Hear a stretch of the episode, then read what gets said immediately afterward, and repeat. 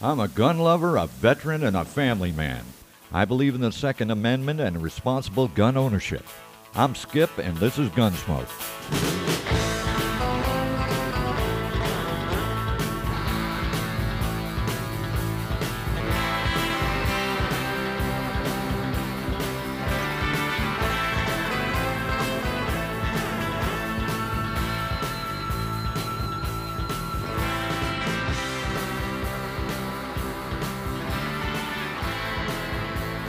Hey y'all, we're back. Sorry I had to run off the last time, but I have time restraints up to 22 minutes with uh, Anchor FM, so I had to finish up and get out of the way so it would still go.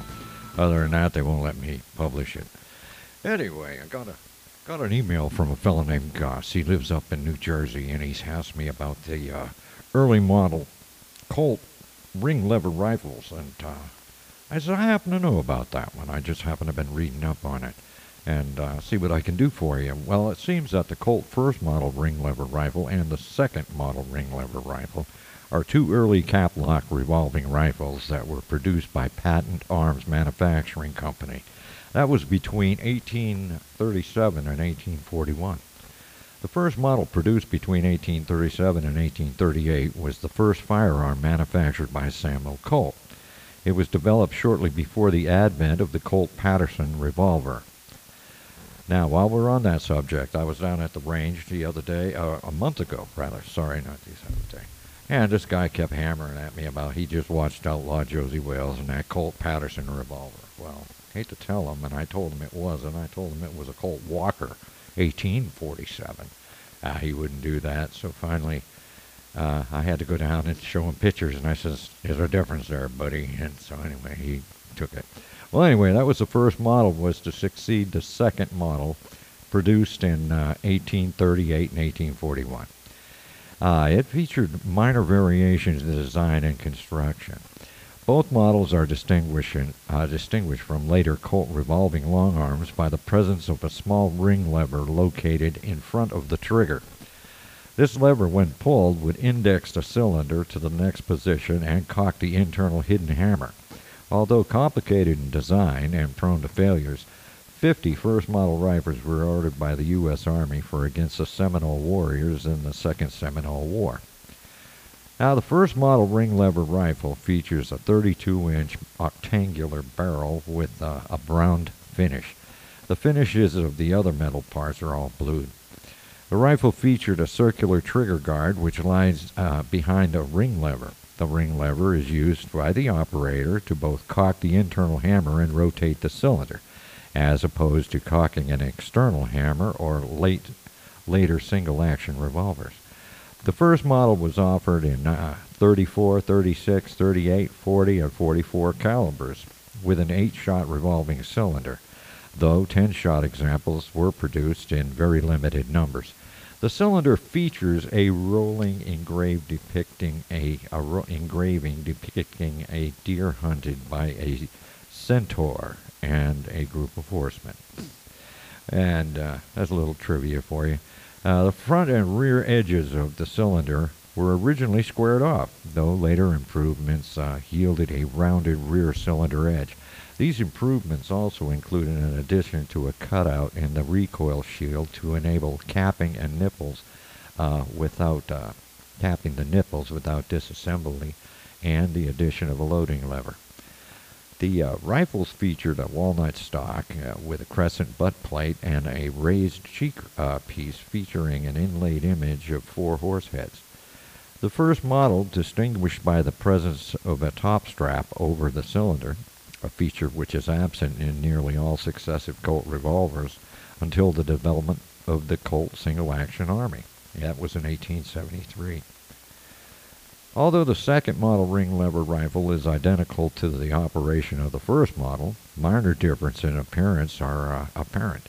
Most notably, the second model lacks the top strap included in the first model, opting instead for an open top design. The second model also lacks an inlaid image on the cheek piece, but includes an image of a house in the roll cylinder engraved uh, engraving not present in the first model. The second fashion to the first model, improvements were made to the uh, second model during the production to include the addition of a loading lever, the rounding of the rear cylinder edge, and the addition of capping and uh, capping notch in the uh, recoil shield. The second model was only offered in 44 caliber, but was offered both 28 inch and 32 inch barrel lengths though the 20 inch barrel length was less common. Everybody preferred a longer barrel back in those days. It was the first model. Eight shot cylinders were standard. Only a small number of 10 shot cylinders were ever manufactured.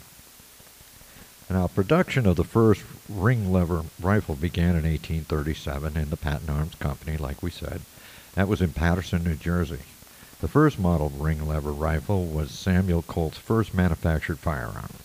It was followed shortly thereafter in late 1837 with the introduction of the Colt Paterson pistol. The first model remained in production until 1838 with a total of 200 firearms manufactured, serial numbers 1 through 200. In 1838, the second model ring lever rifle began production until 1841 with a total of 500 manufactured rifles, serial numbers 1 through 500. Because only a small number of ring lever rifles were manufactured, they're considered rare finds among all Colt firearms, with the first model being the rarest firearm produ uh, produced under the Patent Arms Manufacturing Company. Although neither the first or the second ring lever rifles uh, saw widespread adoption by the military, uh, several were procured by the United States Army and the Texas Navy. Now, everybody, I've never heard of the Texas Navy, but here's the story on that. The Texas Navy officially the Navy of the Republic of Texas, also known as the Second Texas Navy, was a was the naval warfare branch of the Texas military forces during the Republic of Texas. It descended from the Texian Navy, which was established in November of 1835 to fight for the independence of the Centralist Republic of Mexico in the Texas Revolution. The Texas Navy, Texas Army, and Texas Militia were officially established on September 5, 1836, in the Article 2 of the Constitution of the Republic of Texas. The uh, Texas Navy and Texas Army were merged with the United States Armed Forces on February 19, 1846, after the Republic of Texas became the 28th state in America. Now, everybody knows I come across the Texas Navy, I said, what the hell is that? But anyway, now we all know. Anyway, back to the gun. After an unfavorable review with the Army officials in 1837, which reported that Colt's first model ring lever rifle was prone to failure and too complicated for combat service, a second review was conducted on March 1838. The request of Lieutenant Colonel William S. Harney of the 2nd Dragoon Regiment, Colt traveled to Florida with a hundred ring level rifles for the review. During the trial, the officers of the 2nd Dragoons re re reported favorably on Colt's rifles, and they were conducted and conducted several experiments experiments that demonstrated that the first model ring lever rifle was equal or superior to conventional arms in accuracy, penetration, rapidity of fire, resistance to weather, and safety.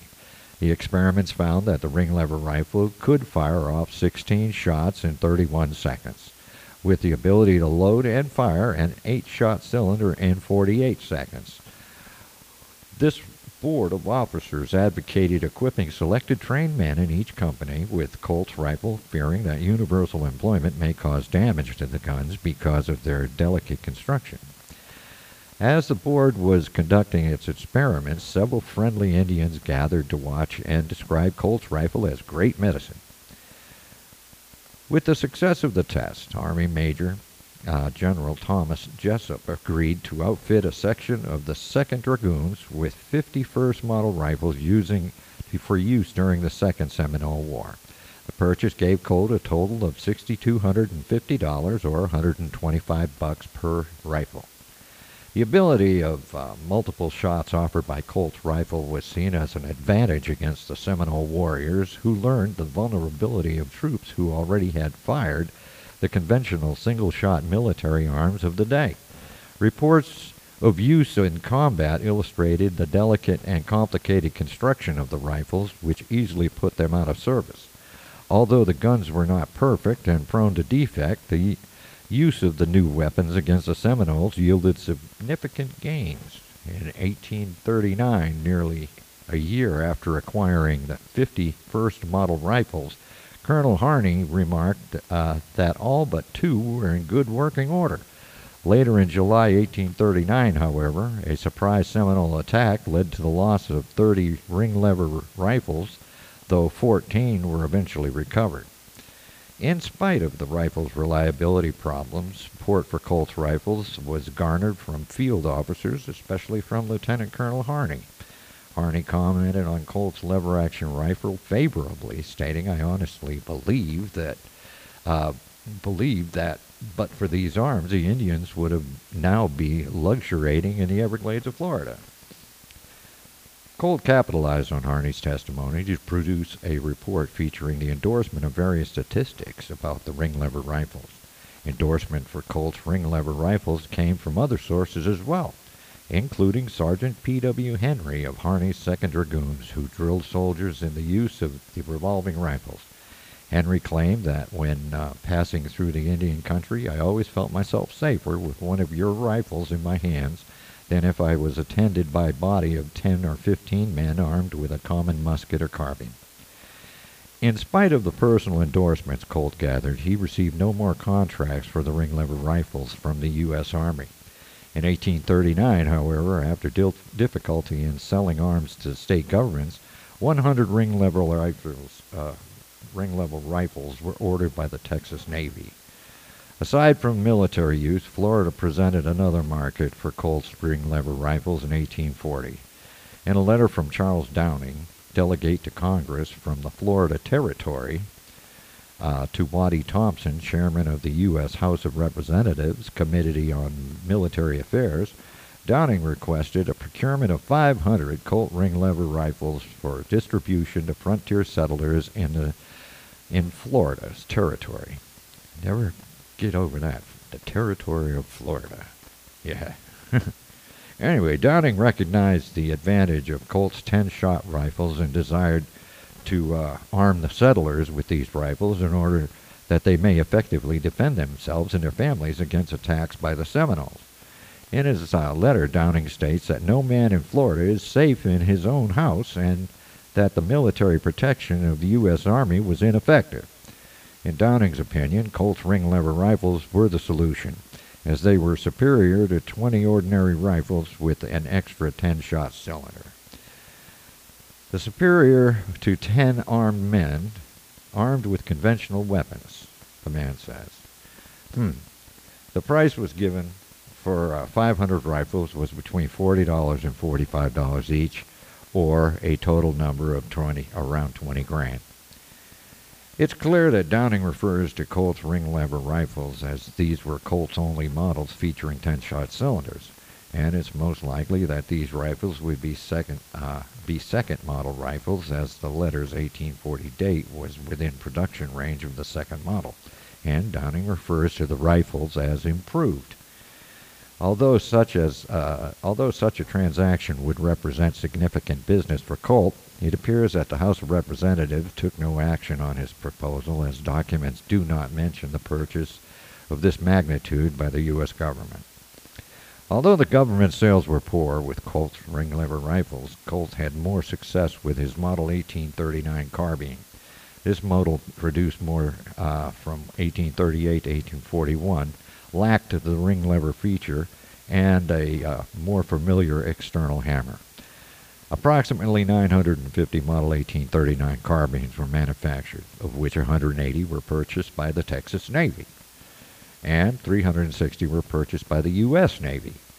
Still, sales were weaker than expected, leading to the closing of the Patent Arms Company in 1842. Samuel Colt would not produce firearms again until collaboration with Samuel Walker resulted in the production of the Colt Walker around 1847. And that was that. And so that's what we found out about the Colt ring lever rifles. So, anyway, we got T-shirts available. You contact us at Gunsmoke at G-U-N-S-M smoke at uh, yahoo.com, all lowercase. Uh, we'll be happy to deal with you. Got any bitches, gripes, or complaints? Shoot us an email. And we'll see what we can do to fix it for you. If you guys want to hear about something, let me know, and we'll get back to you. So until next time, y'all take care. We'll see you soon.